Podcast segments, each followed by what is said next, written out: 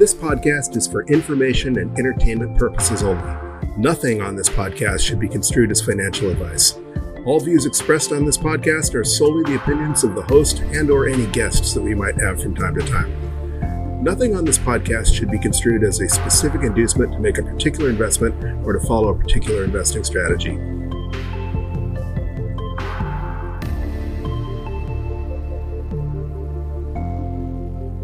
Hello, you sexy sat stackers. Welcome to the Bitcoin Bulletin Podcast DCA Wednesday edition. They say the best time to purchase Bitcoin was 10 years ago, and the second best time is today.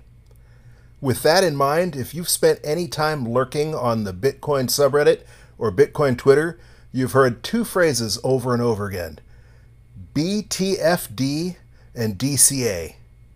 Well, BTFD is self explanatory, but DCA often stands for dollar cost averaging.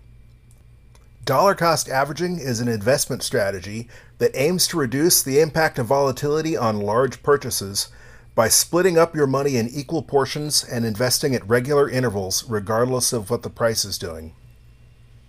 As they also say, time in the markets always beats trying to time the markets. Today we introduce a new segment DCA Wednesday. While dollar cost averaging is a long term strategy, we're going to begin this experiment by investing $20 today and $20 every Wednesday for as long as you're willing to keep listening. For this experiment, we're going to utilize Square's Cash App because it's easy to use and it's relatively inexpensive for such small purchases. You can use whatever platform you choose, obviously, but if you don't have Cash App and would like to give it a try, you can use the referral code PZBNXLF, like Papa Zulu Bravo November X Ray Lima Foxtrot. And Cash App will give you $5 just for trying them out, naturally subject to their terms and conditions, which may be different by the time you listen to this podcast. And don't worry, I will add the link to the referral code in the show notes so you don't have to write down what I just said. I am obviously not important enough to have my own custom referral code at this point. Nonetheless, uh, we're going to start by adding $20 to our Cash App because I don't have any money in the Cash App at this particular time. So I click the Add Cash button, enter $20. Of course, I've already got a payment method set up. And now there's $20 in my account. And that is one of the other reasons I like Cash App so much. I have a debit card linked to my account, and they make that money available for you to purchase instantly, um, as opposed to my Coinbase Pro account, where sometimes it takes a week before they'll let you use your funds. So I'm scrolling over to the Bitcoin tab clicking buy Bitcoin and entering $20.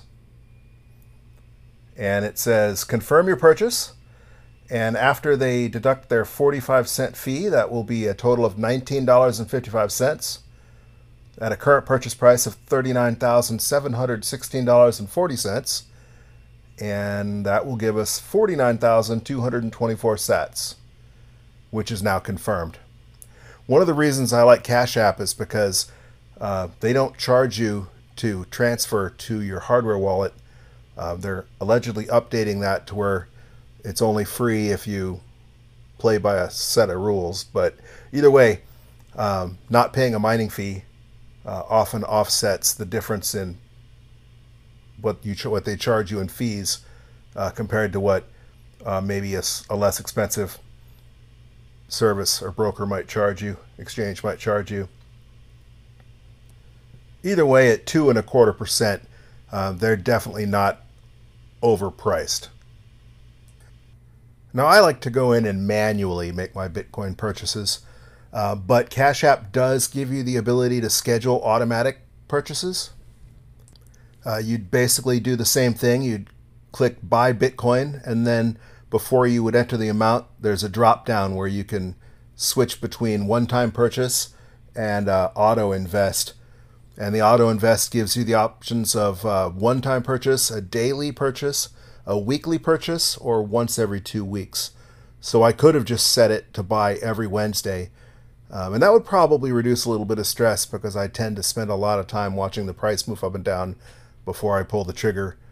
Um, and really, the whole point of dollar cost averaging is to not worry about the short term price. And again, disclaimer uh, this is an experiment. I'm playing with the dollar cost average feature and letting you know what my experience is. Again, this is not financial advice. I'm not recommending a, that you try any specific strategy, but if you're interested in hearing uh, my experiences, uh, we're going to do this every Wednesday. So now we have 49,224 sats in our DCA stack, and there isn't a lot to talk about as far as uh, our progress is concerned because we've only made one purchase, um, and it sometimes uh, doesn't look like it's probably not the best. It probably won't be the prettiest investment portfolio at twenty dollars a week, uh, but that's still about a thousand dollars a year, and twenty dollars is a pretty small amount for most people. Uh, so obviously, there's people that invest either larger amounts or dollar cost average every single day. Um, but uh, everybody ought to be able to come up with twenty dollars a week. So I keeping it simple as far as that's concerned. And perhaps more importantly, if you were a no a no coiner, now you aren't. Uh, and so the best time to get in is now, if you're not already in. The biggest news since our Sunday Bitcoin Bulletin weekend update podcast is that Bitcoin's up quite a bit. I believe it was 34,000 on Sunday, and um, and it's currently clocking in at just over 39,000. So, what do you think? Is there anything else you'd like for me to test out? Uh, any recommendations? Any comments would be greatly appreciated. As always, you can email me at bitcoinbulletin at protonmail.com.